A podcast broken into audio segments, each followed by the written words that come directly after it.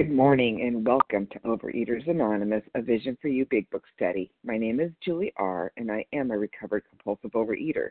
Today is Wednesday, January 31st, the 7 a.m. Eastern Standard Time meeting. Today we are reading from the Big Book, and we are at page 22, starting with the second paragraph Why Does He Behave Like This?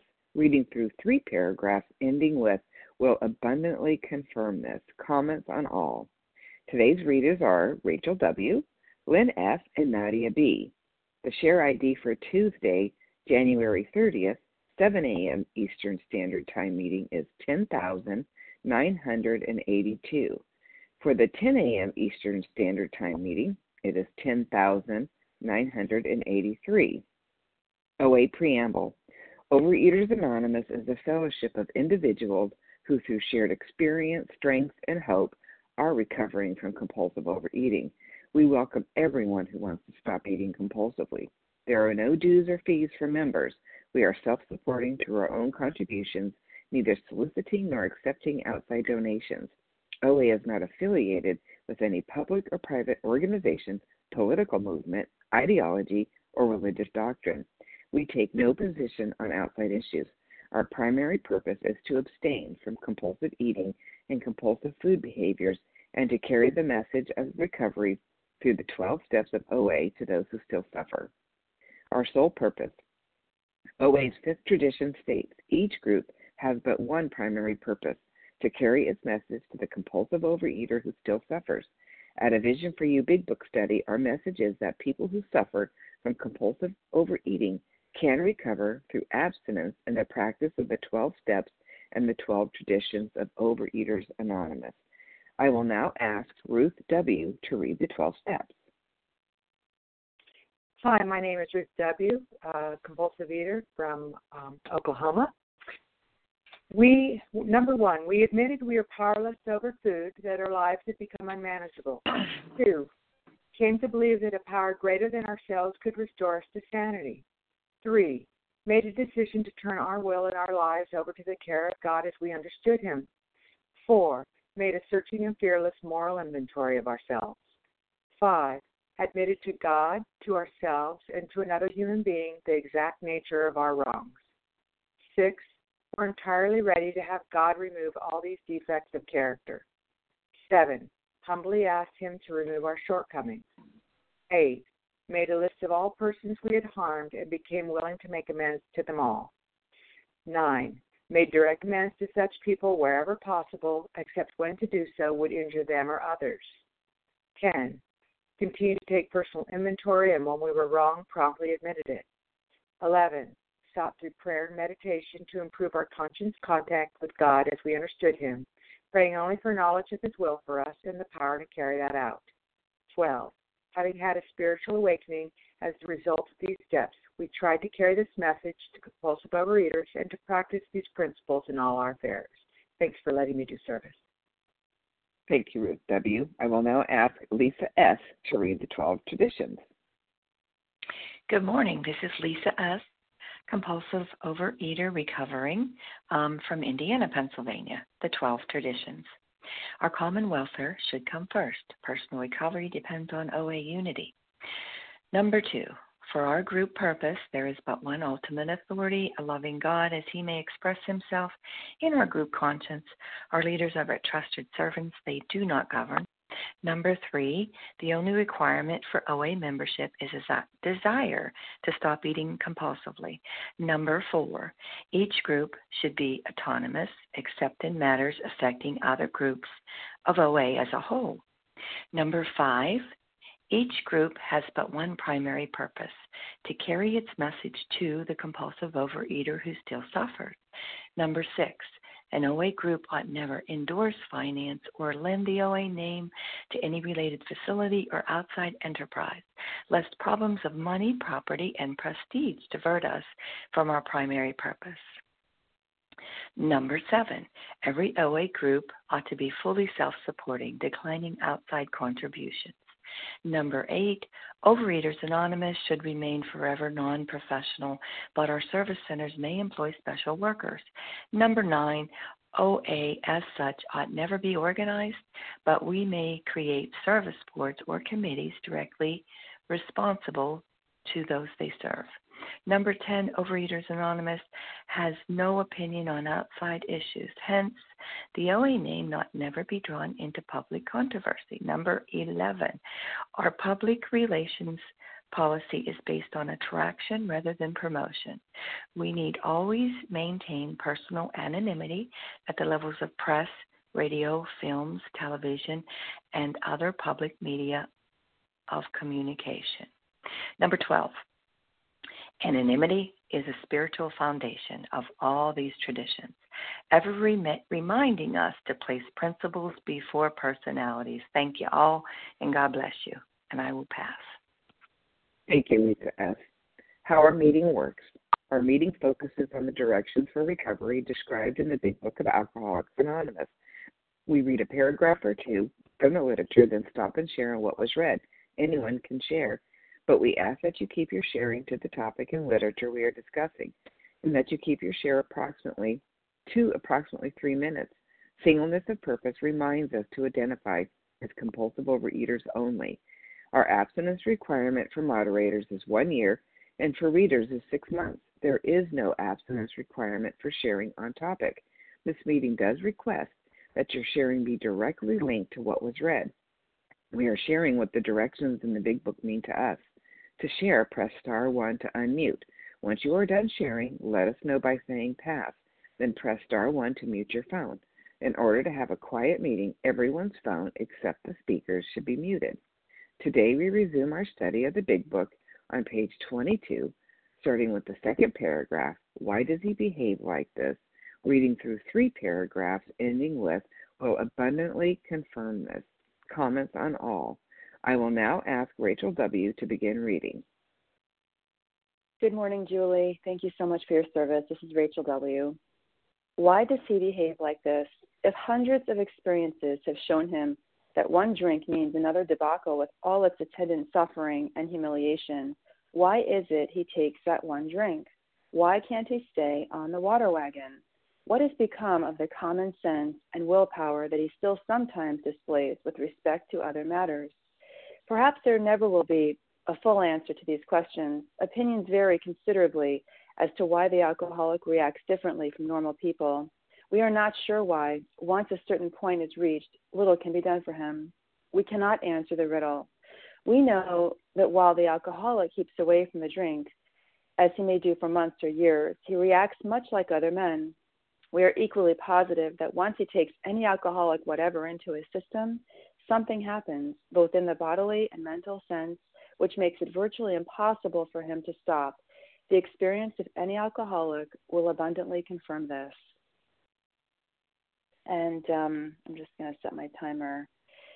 Um, so my name is Rachel W. and really grateful to be on the line and um, grateful to be reminded that you know this is the insidiousness of the disease. The idea that um, once I start, I cannot stop, and and um, you know the just the idea that I, I I certainly remember you know being in a in a fog you know because of like it's just a sugar coma and driving my children and being at a stop stoplight thinking I should not be driving. I should be, you know, pulled over by the police and uh you know, I, there is this is not a good situation. So many times where I saw, you know, I, I, I knew that the food was causing me to think differently. Um, it was affecting me. And, and I couldn't stop because I was trying to feel. I was trying to get to that state, that place of not feeling.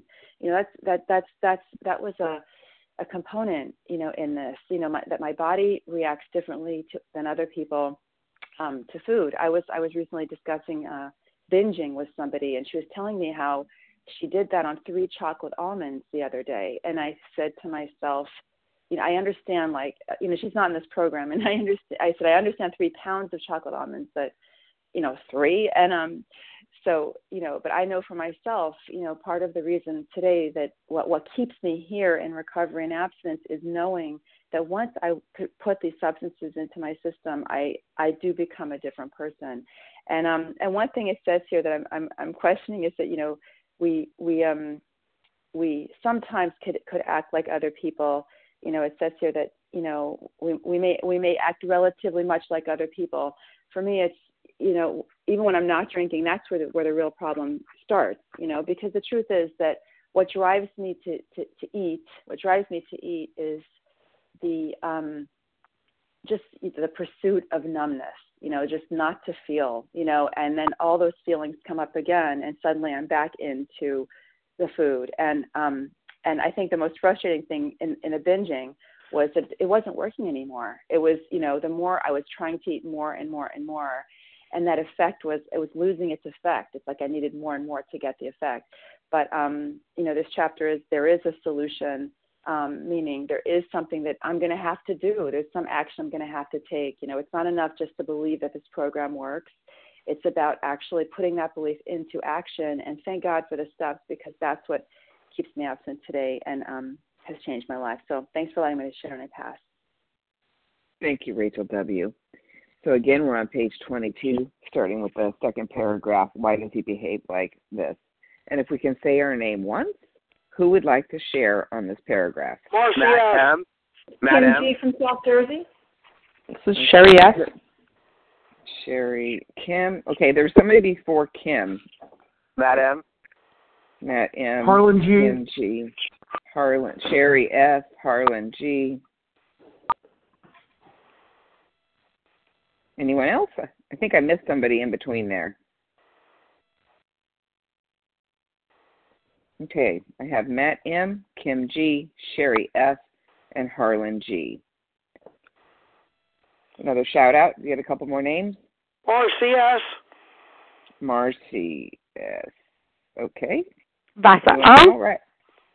Uh-huh. Vasa O. Oh, all right, let's start with this group. Matt M, followed by Kim G. Thank you, Julie, for your service. Good morning, everyone. This is Matt M, a compulsive overeater. Why does he behave like this? I found out, my sponsor told me the why doesn't matter. We can answer that answer ourselves. Our higher power helps us find the answer. We have to stop with the questions and just accept the fact that we have this disease, and we and we and we do have we are compulsive overeaters. And other other people, what other people think of me is none of my business. And everybody has an opinion. Everybody has one, so you have to understand that you know even everything you think about yourself is opinion. What's in this book is what's most important. Uh, we can't answer the riddle. We'll never be able to answer the riddle. And it's true. Once I take any food that's not my food plan, any sugar into my system, I become a Jekyll and Hyde. I'm always then I'm trying to manipulate people into buying me food. I'm trying to steal money. I'm trying to uh try to get extra lunches when I go to program in the morning. It's all these things that I'm trying to do in order to try to scratch that itch. That you know, once you scratch it, there's no way there's no way around it. You have to constantly scratch it. So yeah, that the the what the who and the where and the why doesn't matter. It's the fact is I have to have acceptance. I have this disease. And with that, I'll pass. Thank you. Thank you, Matt M. Kim G, followed by Sherry F. Good morning, Julie. Good morning, all. My name is Kim G. I'm a recovered compulsive overeater. Gosh, what valuable information here. We cannot answer the riddle. You know, I mean, that was what I was always thinking. If I can figure this out, then I can control it. You know, I remember in college I took an abnormal psychology class and we had to write a paper in first person and we had to pick a psychological diagnosis. So I actually did a first person paper on being a bulimic. And my I got an A plus. I mean my professor was so amazed at how I could get into the mind of a bulimic.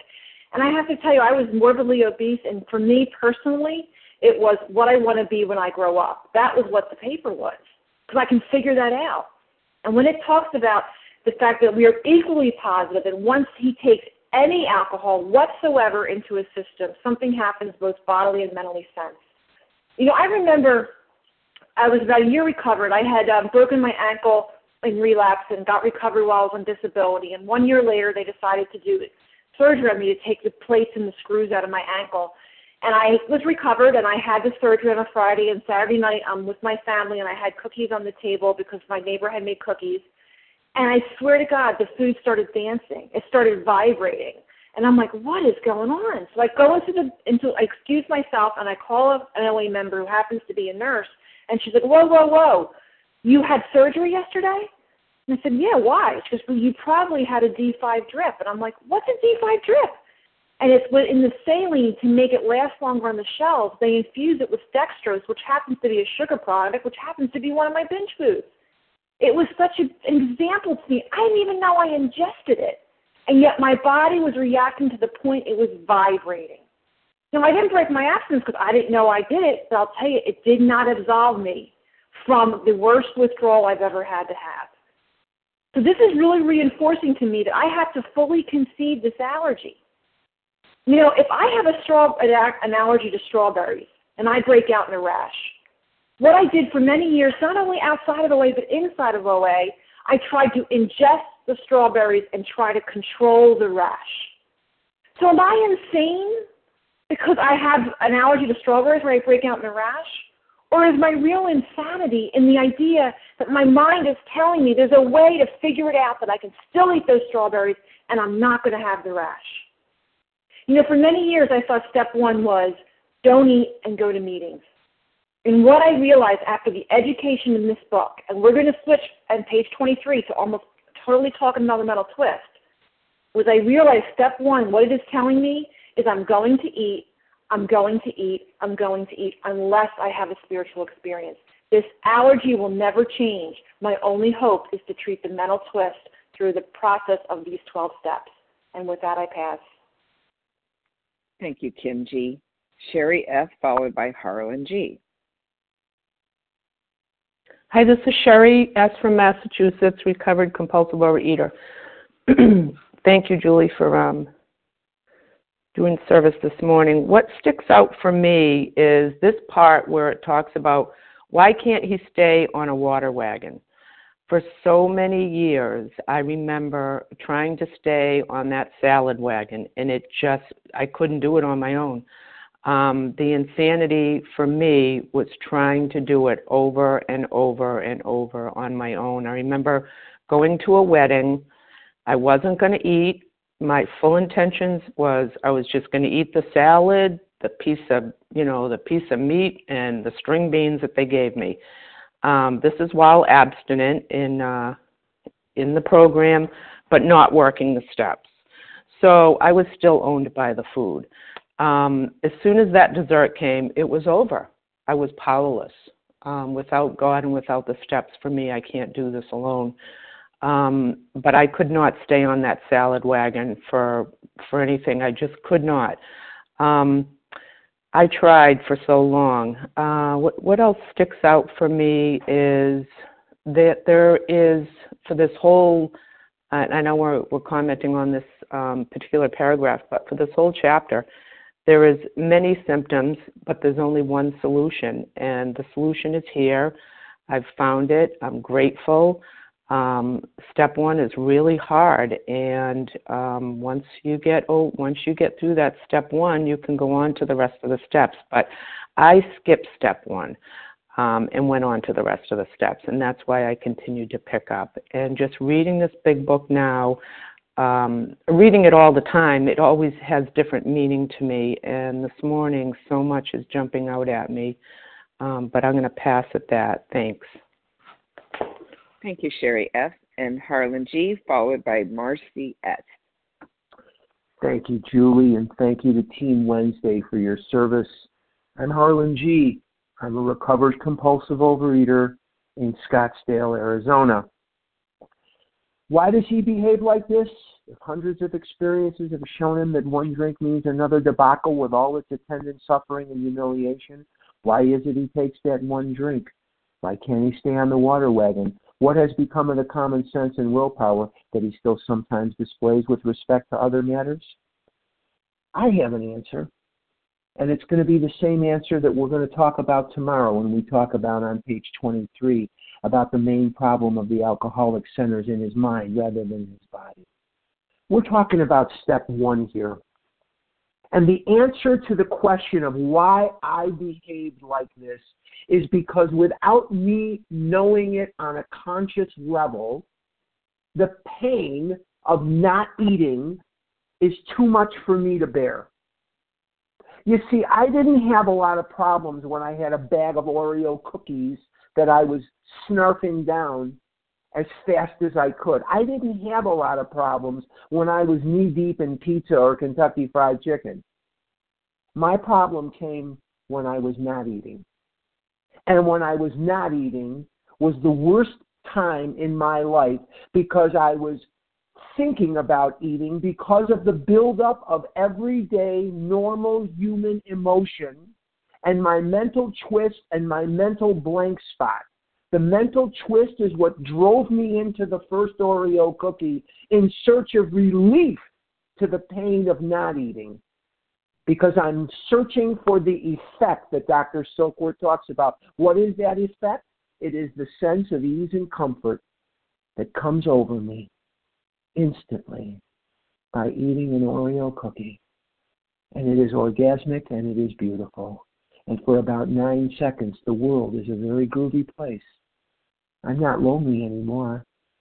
My economic reversals are not there anymore. An Oreo cookie will psychotically, delusionally take the world away and change my perception of reality.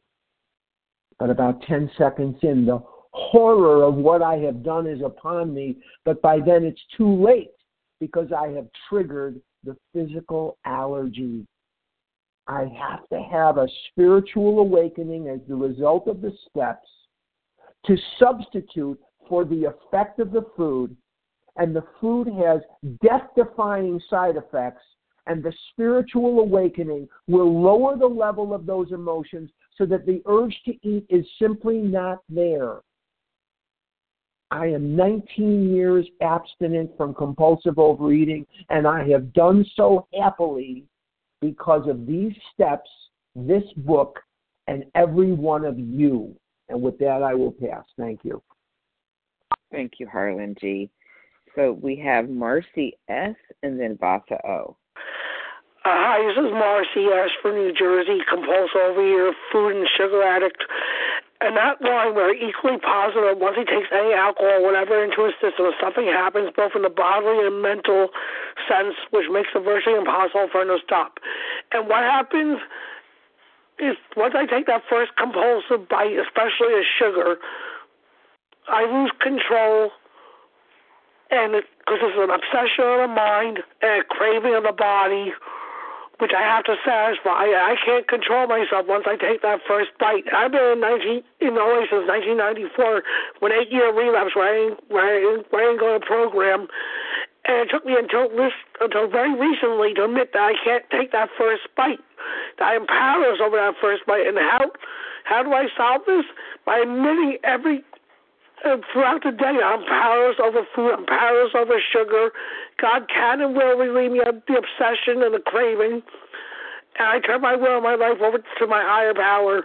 And I just pray constantly and it's and it works. I don't know how, why it works, but I'm following directions and it works. Thank you for letting me share. Thank you very much. Thank you, everybody, for your service. Thank you. And Vasa oh, you're next. Thank you. Thank you, Juliet, for your service. I'm Vasa, grateful, recovered, compulsive Ovida calling from Florida. This is just a perfect paragraph. And I was there before coming to the program. I did all these things and I had no understanding why I behaved the way I did, why I did those things, what I did with the food. Struggled for many, many, many, many years, and uh, it I just could not put it down, keep it down. I went to so many diets, and every time I'd lose a little bit of weight, and I'd say, well, maybe I can handle one or whatever was you know anything that had to do with sugar. Could have been a cheesecake could have been pie whatever. And i'd say oh maybe i'll just have one and i'm just gonna it'll be fine because i did so good for about three or four days. And then once i took it i and i'd go back for more and more till it was gone. I had no understanding that i had a, disease. I had no understanding about the allergy. I had no understanding of the mental obsession, although the mental obsession I had, but I I thought that was normal to have to go back into the food. So I'm just so grateful that I, to God, my higher power, that I was led into Overeaters Anonymous, and I and the big book right here, and and this is where I found out what was wrong with me, and people that had gone before me that were recovered um, those hundred men and women, you know, I wanted to know what they did. I was I was eager. I wanted to know because I was ready, because I didn't want to die. And when I got the big book, I read it from the beginning to the end because I wanted to know what the solution was. And I'm so grateful I was surrounded with people that knew the big book and they were recovering and that they could help me and show me what I needed to do. And then you know my sponsor would say now you know I'm, you know we're helping you. Now you're going to help others as you're recovering. So i am so grateful. I am so happy not to have those foods. I don't know where i would be today. You know i'd probably be dead. I'm a very very sick woman you know probably close to dying with uh, heart problems kidney problems diabetes all those things that i see people that are struggling and struggled in my own family. So thank you, thank you, thank you for everyone being here, and thank you for sharing your recovery. And I pass. Thank you, Beth. Oh. And we are on page 22. We're starting with the second paragraph. Why does it behave like this? Reading through three paragraphs, ending with will abundantly confirm that comments will be on all. If you could just say your name once, who would like to share? Barbara this is Larry okay. K. We got to start all Melissa over. Kathy T. Kathy T. Barbara. Canessa Barbara K. E. Canessa K. R. Larry. R. Denise C. Denise C. And Larry Melissa Uh, let's do, um, Denise, Denise, what was your last initial? Lisa. Okay, we'll get there. So this is who I T. have. C, thank you. Kathy T, followed by Barbara E. This is Kathy T. from Navarre Beach, Florida. Thank you for your service. Um, I just remember the day that my willpower was gone. I came home from a pay and weigh meeting and I had, you know, gotten on the scale and I had gained two and three quarter pounds. And I I remember sitting in my bathroom on the edge of the bathtub and physically I felt every ounce of willpower that I had just drain from my body. And I cried because I knew at that point it was over. There were no more diets. There was nothing else out there that I could do. And I was out probably another five or six years before I found OA. And it was miserable. I mean, I was, you know, 240 pounds and and I I couldn't stop eating. I just didn't I I just thought I, I didn't know that not everybody thought like me about food. I thought everybody thought like me. I honestly did. And it was only when I got into this program that I realized how obsessed I was with food. And that obsession of the mind is just the most powerful thing. And I'm so grateful that I found the steps and that I found a sponsor who was tough, you know, that really didn't let me slide or slack. And I've had the same sponsor for 10 years in this program.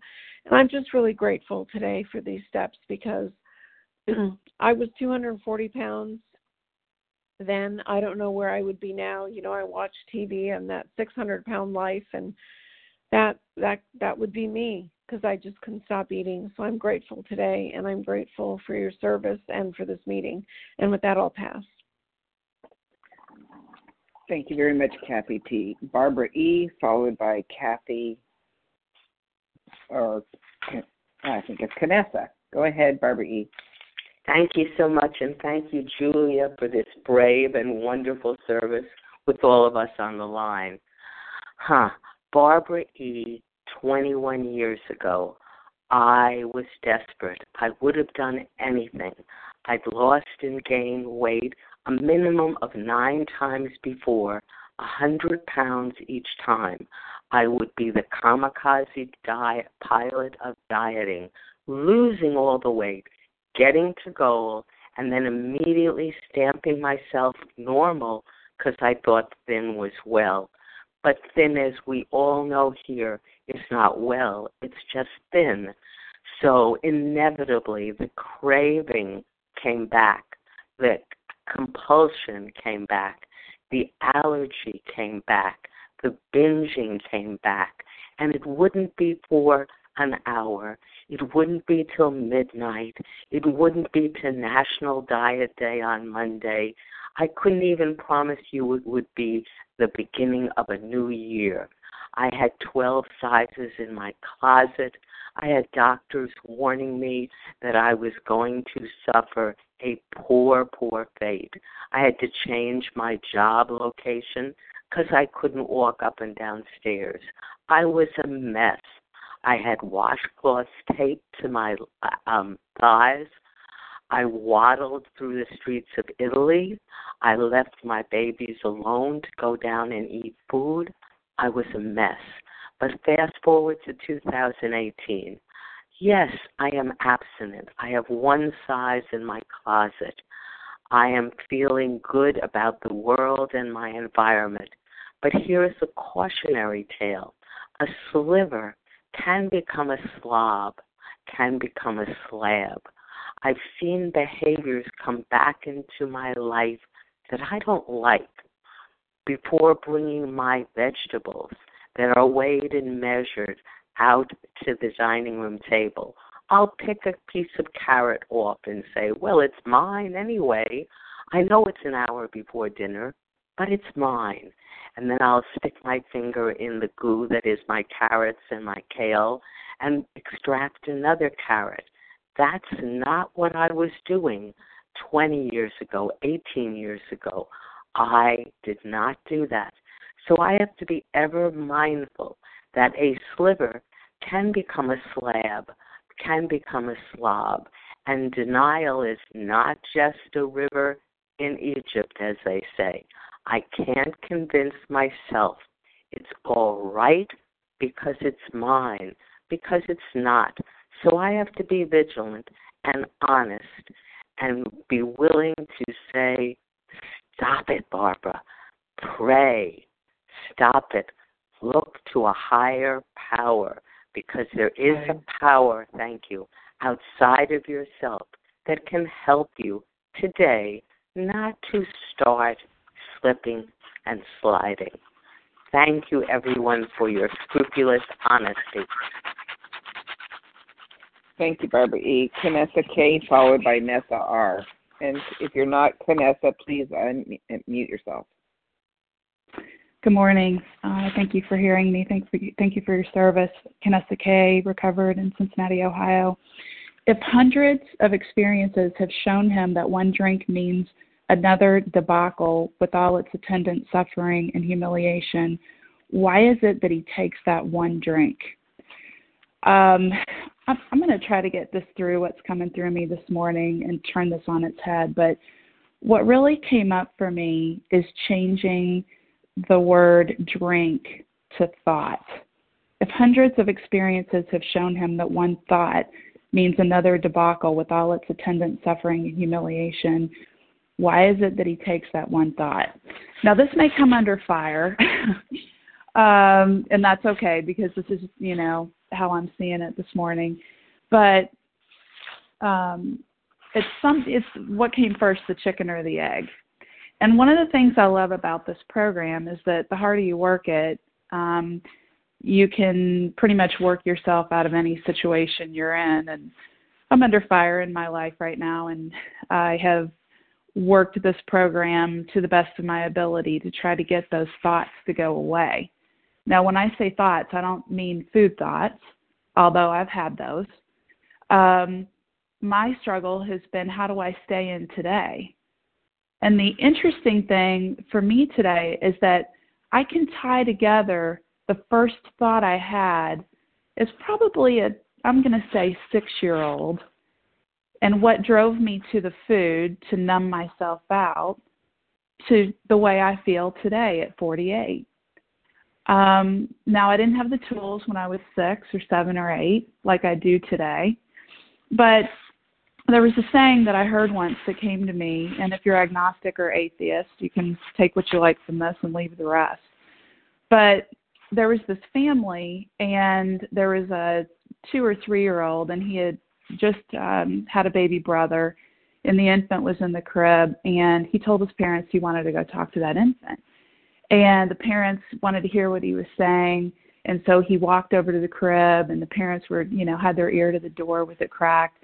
And the little boy said to his baby brother, Tell me where I came from. I'm starting to forget.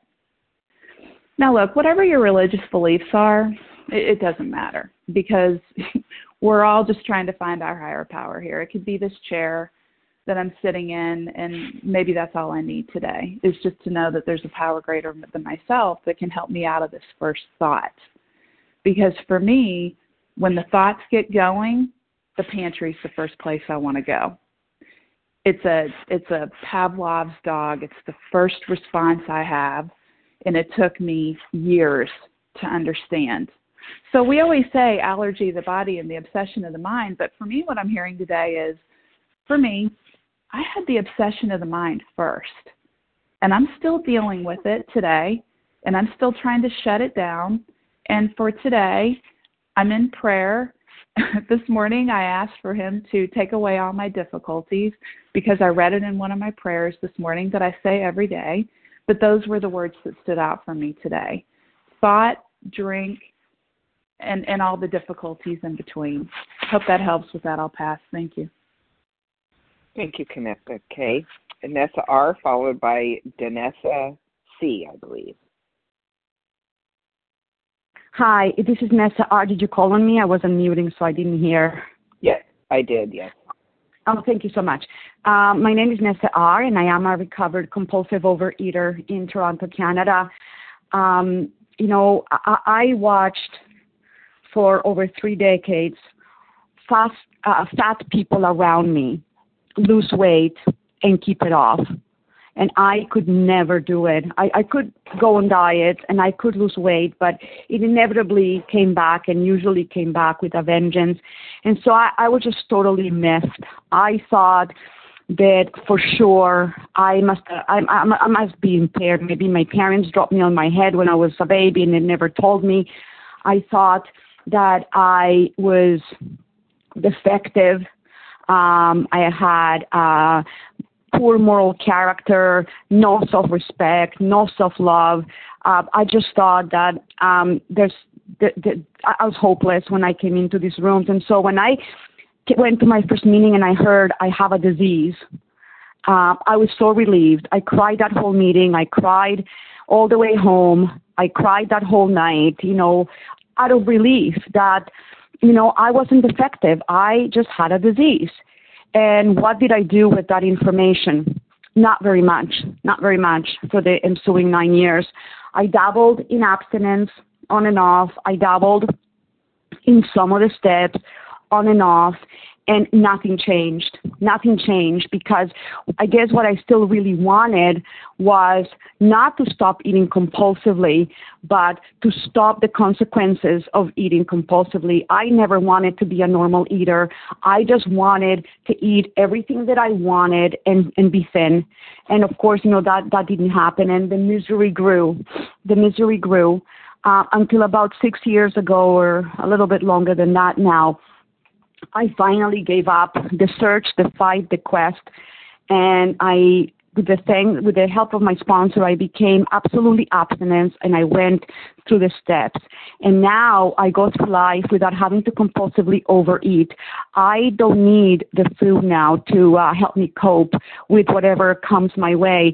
But one thing i know for sure one thing i know for sure that if i get off the wagon and i pick up that first compulsive bite i will not go back to eating like i was um, over six years ago when I first put down the food. I will start eating where I would have been if I had never stopped. And I have no reservation in saying that there's 400 pounds out there waiting for me if I ever pick up that compulsive bite, which tells me I need to be working this program every single day uh, of my life, like I did the first day and the second day and the third day of my recovery. Nothing really has changed. You know, it's my only insurance to make sure that I don't go back to the miserable life that I have that I had then because this life is just so wonderful. It, it is it is not a cliche when we hear in the book useful, contented lives, and it all it, it all starts um, with um, putting the foot down and picking up the spiritual tools that are laid at our feet. And with that, I pass. Thank you. Thank you, Nessa R. Uh, Danessa C, followed by Larry K. Hi, this is Denise C. Oh, a sorry. compulsive overeater. That's all right, darling. Uh, why? Why does he behave like this? Why can't he stay on the wagon? For so many years, I've been asking why, why, why? Why can't I be normal like everybody else? Why can't I eat like everybody else? And until I came to OA, I had been trying to answer that question for 10, 20 years, and I never got the answer to it because there is no answer to it. The answer, well, there is an answer to it. The answer to it is that I'm a compulsive overeater, that I have an illness. And I was glad, like the other caller, to say that I have an illness. I was happy to know that because I had depended on it. Says what what has become of the common sense and the willpower that he that he still sometimes displays with respect to other matters. I had that willpower. I had that um, common sense when it came to other areas in my life. People considered me to be an intelligent person, but I could not stop the eating. No matter how much willpower I had, how much common sense I had, I couldn't stop the eating. But I constantly wanted to know why. Why, why, why? I'm glad that there is a solution in the big book that tells me why I compulsively overeat. Because once I found the why and my spiritual um, experience with the higher power, I was able to work this program. And thank God for the solution. Thank God that abstinence is the solution for me because I know that I cannot eat my food of allergies because once I start them, I can't stop them. Once I take that first drink, it means another debacle. It means I'm going to continue to eat. So abstinence is a great thing that God has given to me one day at a time. And to know I have a program that I only have to work for this 24 hours was enough for me to know that God can, my higher power, which I call God, can help me sustain for 24 hours. And that's all I have to concentrate on. All of the other so called diets were looking towards the future and how in the world could I do this for the rest of my life? Well, I don't have to do that anymore. I just have to look to this day and pray that God helps me through this day. And with that, I'll pass. And I appreciate you allowing me to share. And thank you for your service. Thank you, Denise C. Larry K, followed by Melissa C. Hi, Julie. Good morning. Larry K. I'm a recovered compulsive reader, and I'm from Chicago.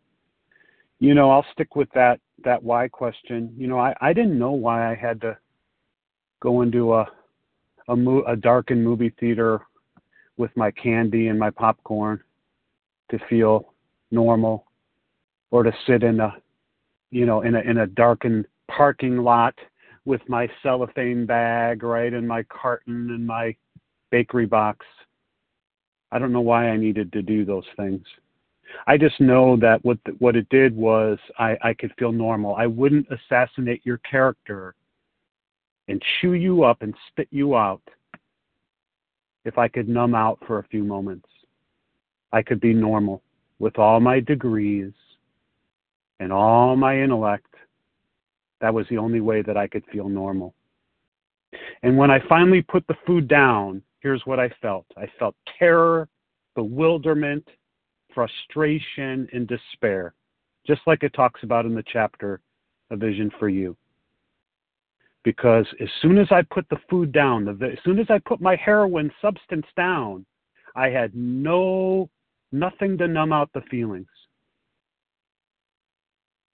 Can I can I learn can I lean into the discomfort of putting the food down? Can I lean into that discomfort?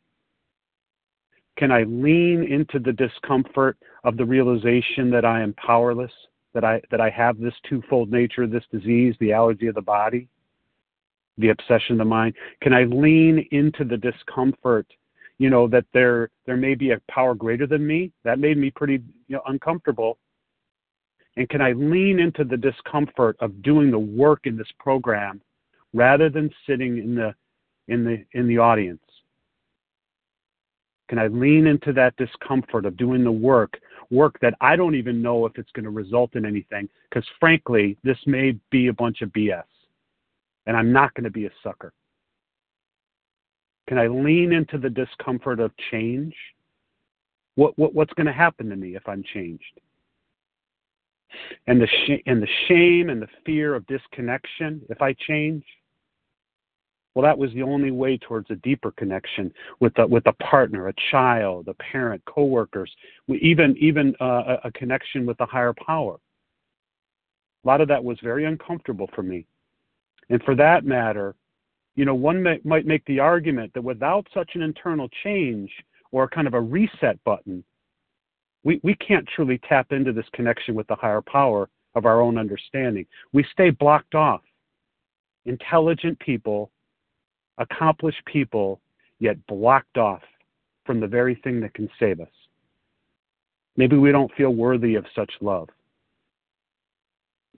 Thank God for this program. Thank, thank God that I was able to lean into the discomfort of all those things. With that, I'll pass. Thanks. Thank you, Larry K. Melissa C., you are next.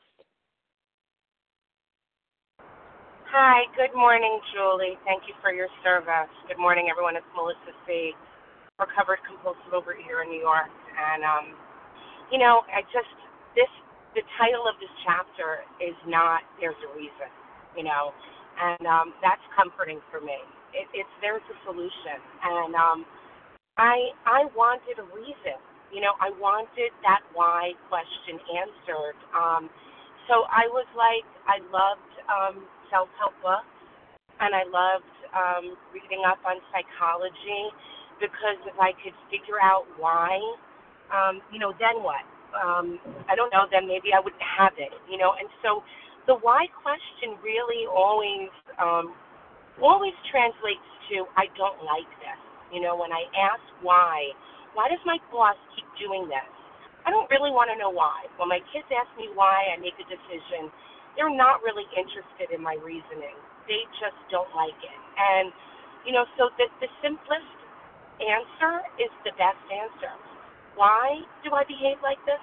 Because this is who I am. This is what I am made of. Um, I am the real deal, a real compulsive overeater. So I know consequences don't work. Pain, humiliation doesn't work. Self knowledge doesn't work. A good diet, willpower, just listening to people talking about the solution doesn't work. Um, but there is a solution. You know, that really does work. And um, I can tell you that as a recovered person, um, sometimes I do get that occasional food thought because I'm still a compulsive overeater. But I have a solution that I can go to that relieves me 100% of the time in a way that the food never did. So, you know, my experience is that when I get upset, when I get stressed, when something happens with my kids or my husband or my boss, um, the first thing I feel is a hunger pain. For whatever reason, that was the way that I was created, whether it happened as an effect of something my parents did or whether it was something genetic, doesn't matter. What does matter is that there's something else I can do today besides abiding that hunger pang. It's that I can run to my higher power and to the depths and thank you. With that, I'll pass. Thank you, Melissa C. We have um, two more shares we can have. Who would like to share? Russ M. Russ M. Laura H.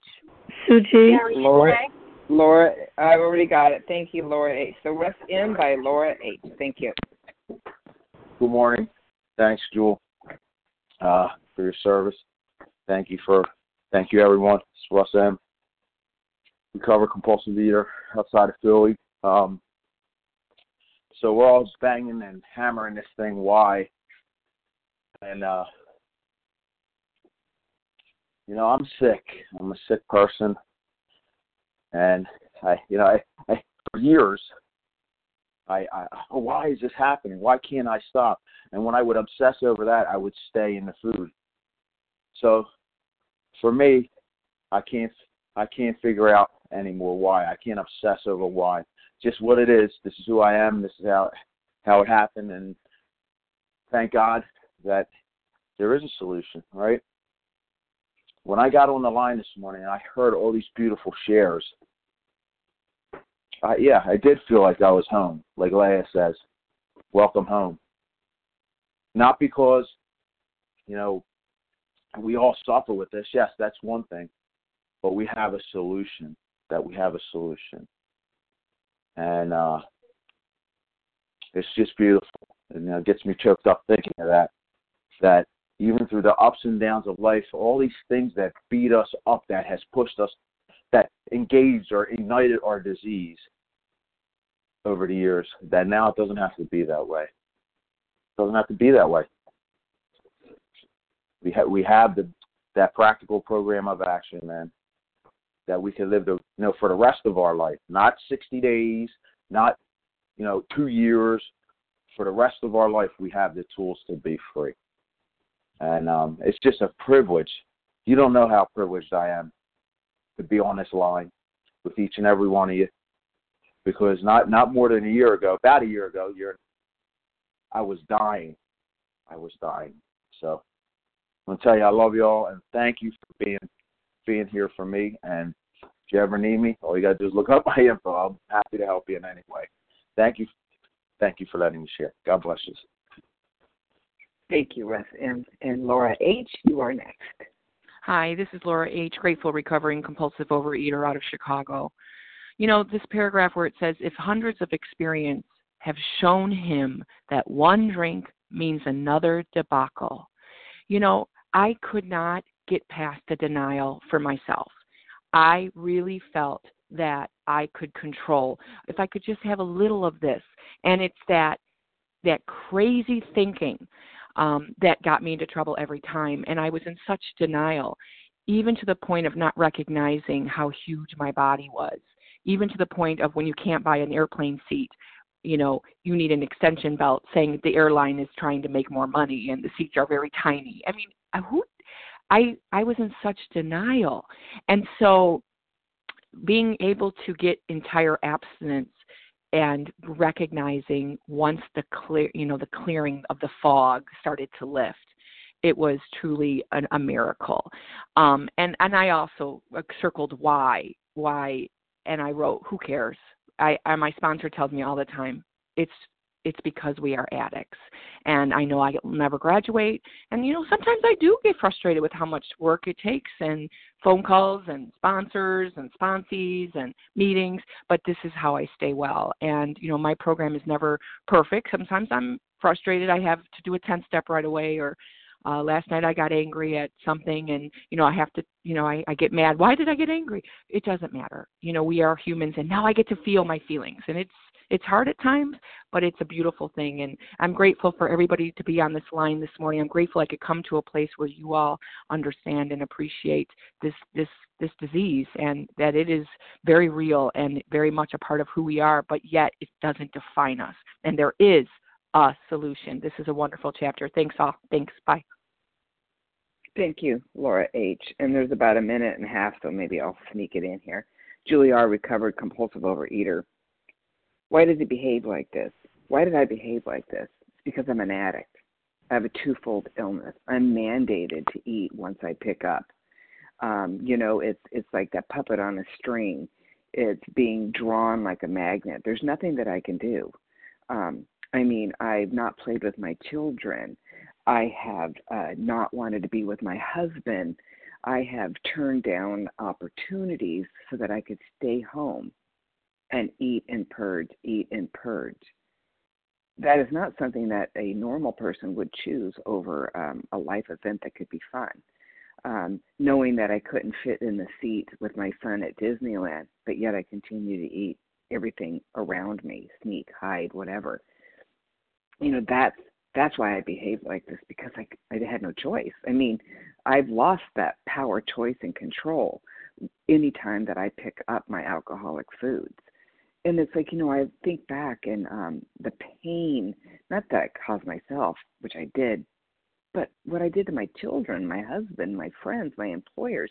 You know, we think this disease does not affect others, it's just us, morbid obesity, um, bad teeth from vomiting, whatever but boy, we affect everybody in our grips. And um, you know, my my sons laughed last week. We were talking about how I ate their Halloween candy, and I let my older son take the blame. You know, um, it, but it wasn't funny at the time.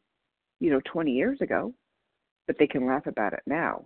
And you know, my my son, um, this is where this program has come. You know, why do I behave like this? I am nothing like I was before. Nothing, not in the physical sense, not in the spiritual sense, and how I act and behave. My son had to go to the hospital and he didn't know what was wrong with him. He thought he was having chest pains. He had, anyway, it ended up being pneumonia. He called my husband because he knew I was leading my OA meeting on Sunday and how important that was to me. Wow. Is that not a testament to this fellowship? I'm just amazed each and every day. And with that, I will pass. So it is now time to close our meeting, but before I'd like to give you the share ID for Wednesday, January 24th, 7 a.m. Today is, oh, 24th, sorry, today is the 31st, is 10,986. I'd like to thank everyone who shared, and we will now close with the reading from the Big Book on page 164, followed by the Serenity Prayer. And will Lynn F. please read A Vision for You? Our book is meant to be suggestive only. Yes, good morning. Lynn F. here in Pennsylvania, recovered compulsive overeater. Our book is meant to be suggestive only. We realize we know only a little. God will constantly disclose more to you and to us. Ask Him in your morning meditation what you can do each day for the man who is still sick. The answers will come if your own house is in order. But obviously, you cannot transmit something you haven't got. See to it that your relationship with Him is right, and great events will come to pass for you and countless others. This is the great fact for us. Abandon yourself to God as you understand God. Admit your faults to Him and to your fellows. Clear away the wreckage of your past. Give freely of what you find and join us. We shall be with you in the fellowship of the Spirit, and you will surely meet some of us as you trudge the road of happy destiny. May God bless you and keep you until then.